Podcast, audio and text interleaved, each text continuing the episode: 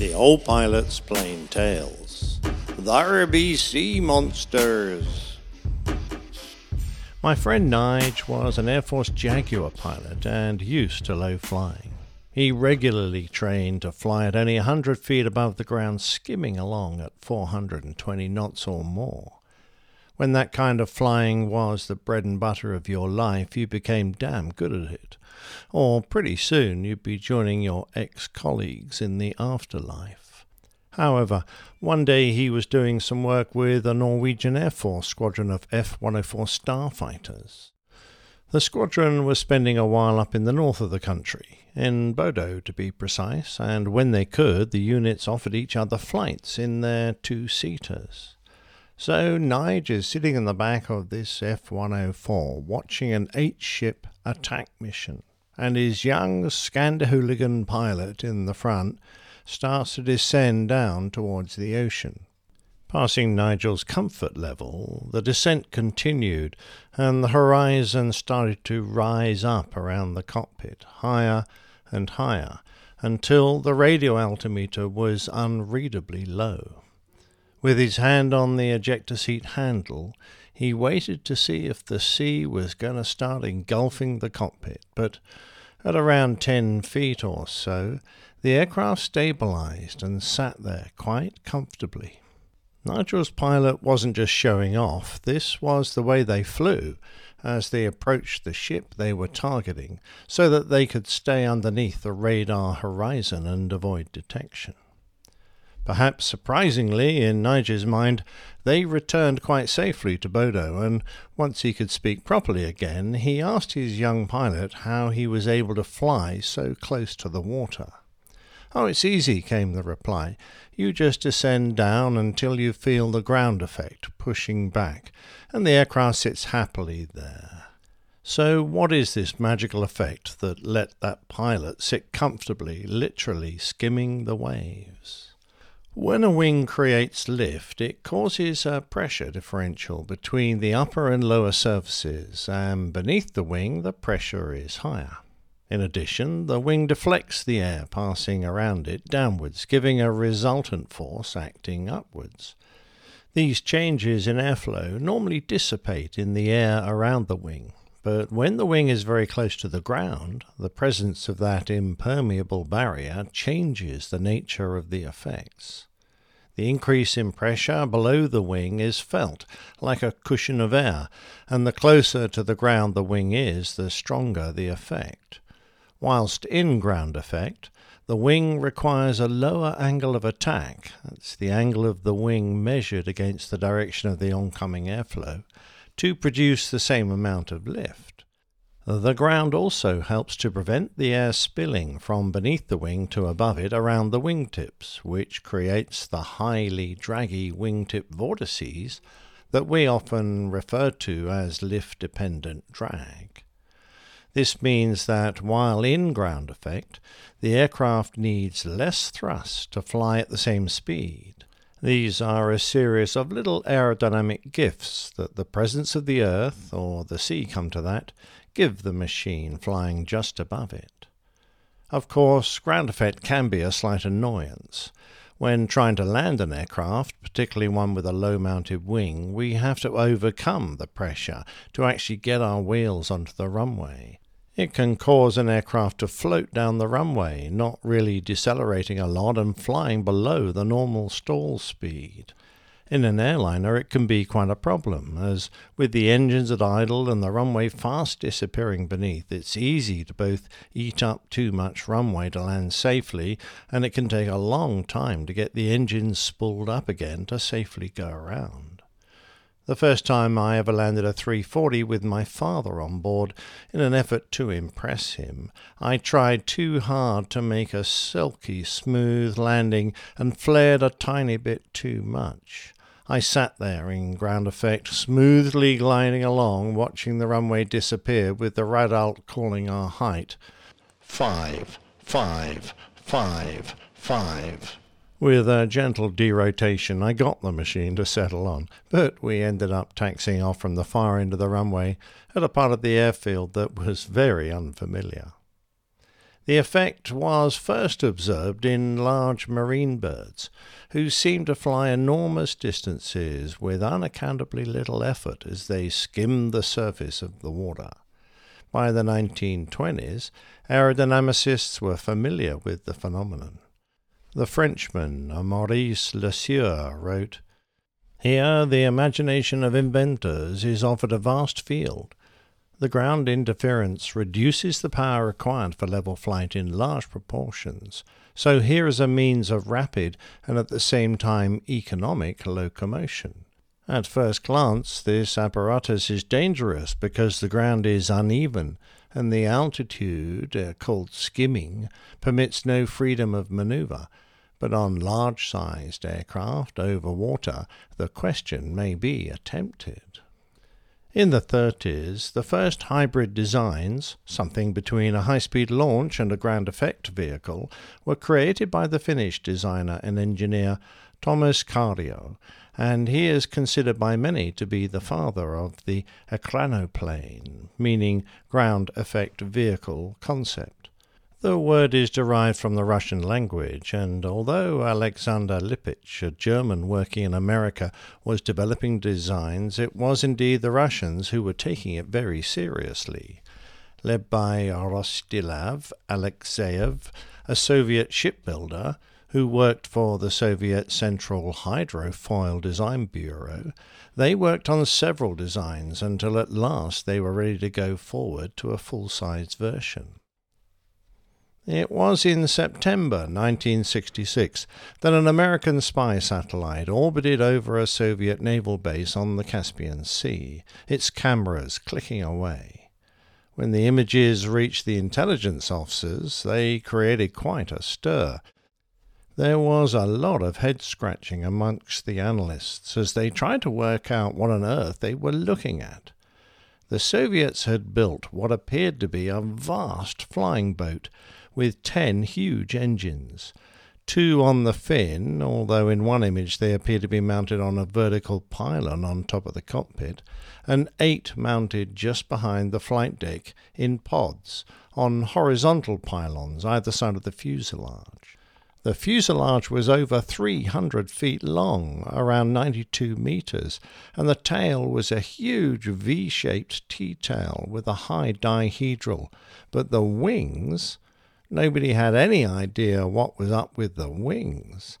They were mounted low on the fuselage and they looked incredibly short and fat, way too small for a craft of that size. Perhaps they were still being built, but even if completed, they thought that it would fly really badly. What on earth were they doing? When they worked out all the sums, they just didn't add up. This aircraft was going to weigh over a million pounds, that's around 550 metric tons. As they studied it, they saw that on one side was a Soviet Navy flag, and on the other the letters Kilo Mike, KM so they dubbed this unbelievable machine the Caspian Monster, since it was being built on the edge of the Caspian Sea. From this came the more usual name, the Caspian Sea Monster. What it actually stood for was Korabl Maket, meaning prototype ship. So, what exactly had the spy satellites found?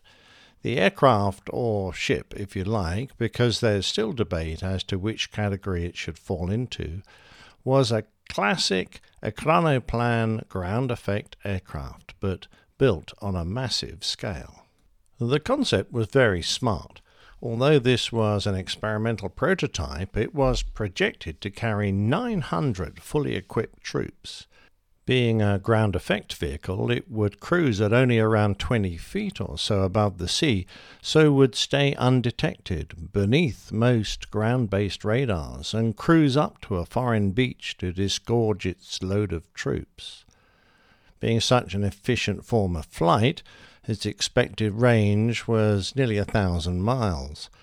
For the Western analysts, this all was conjecture and intrigue, and they devoted a special task force which went as far as developing a purpose built unmanned drone called the Aquiline just to discover what it was. However, Despite all this effort, it wasn't until the 1980s, well after the Sea Monster had sunk, that they discovered that the Caspian Monster was a vast ekranoplan ground effect vehicle. For the Soviets, things weren't as easy when developing a new form of vehicle as they hoped, and the testing of the Sea Monster went on for years until it crashed due to pilot error. It floated for a week before slowly sinking, it was thought that saving such a vast machine was going to be just too difficult. The KM remained the largest aircraft in the world during the entirety of its existence and was not surpassed until the Antonov AN 225 in 1988, eight years after its destruction. However, from what they had learned, they continued to work on similar craft. Soon a vast missile carrier was skimming along the ocean, the Lun class ekranoplan. Only a little smaller than the KM Sea Monster, the two rear engines were replaced with a large sensor array, and along the top of the fuselage were three pairs of Moskit P 270 guided missiles, NATO name Sunburn, in angled launchers, with their guidance radars mounted in the nose and on the tail. The P 270 was a supersonic, about Mach 2.3, ramjet powered anti ship missile which could carry both conventional and nuclear warheads, so this ekranoplan had the potential to be a highly destructive craft. However, only a single machine was built, the MD 160, NATO code name Duck, which entered service with the Black Sea Fleet in 1987 and served for around a decade. These vast unwieldy machines weren't a success, mainly because of their inability to maneuver well. Despite flying so low and with such short wings, any hint of a hard turn could dig a wingtip float into the ocean, which would result in the massive craft cartwheeling to destruction. However, not willing to give up on the concept, a similar ekranoplan was built weighing only 140 tons. This was the A90 Orlyonok designed as a beach assault vehicle and was more flexible since it could climb out of ground effect to up around 10,000 feet and was equipped with wheels for beaching and operating from land based runways. It was powered by two turbofans buried in the nose and angled down to assist takeoff. Once off the water and in ground effect, these could be shut down, and the remaining turboprop, with contra rotating propellers mounted in the tail, would be sufficient for the cruise. Although the plan was to have a large number of these more versatile aircraft, only five were built before funding was abruptly cut off. The first was used for static testing, but the remaining four remained in service with the Soviet Navy until 1993. So ended the military interest in such machines, but in more recent times the concept has fascinated designers from many countries. There have been several experimental craft. The jury is still out on whether it's a ship or an aircraft, but generally considered to be a ship unless it can climb out of ground effect, in which case it's an aircraft, which include the Hoverwing, built by the University of Duisburg-Essen, and the Airfish series, designed by Alexander Lippisch. Aerofoil Development in Germany built the flight ship, and even Burt Rutan has been dabbling with the concept. But all these machines are lightweight prop driven miniature versions of the Sea Monster. Other countries have had a go, including South Korea, Iran, France, and China, to name just a few. Good heavens, even Boeing got in the act with the Boeing Pelican Ultra, standing for ultra large transport aircraft. This concept ship aircraft thing was projected to carry a vast amount of cargo and was put in the category of outsize cargo ground effect freight aircraft. Cruising at 240 knots in ground effect, it was going to weigh nearly 6 million pounds That's 2,700 metric tons. It was going to be 390 feet long and have a wingspan that would increase from 340 feet to 500 feet when the folding wings were spread. When in ground effect, this was going to give this Goliath an effective wingspan of 804 feet. At maximum payload, the claim was that it would have a range of 3,000 nautical miles, but with a smaller payload, the range increased to 10,000 nautical miles, but reduced it again if it climbed up to a potential 20,000 feet.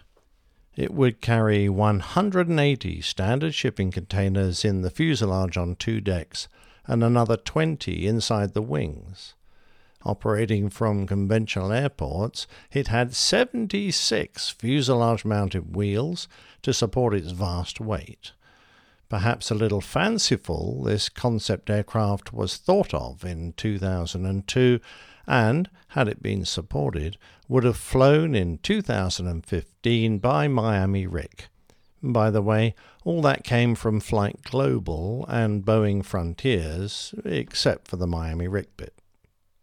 There have also been moves to recreate the Ekranoplan, machines that the Soviets built in both civil and military versions because of the attractiveness of the amazing fuel efficiency inherent in this style of flight, which is so very appealing.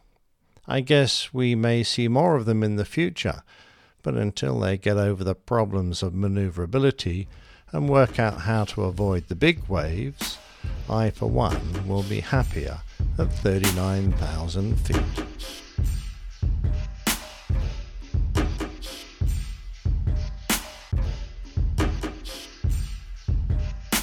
Plane Tales is a featured segment of the Airline Pilot Guy Show Aviation Podcast. Find us at airlinepilotguy.com.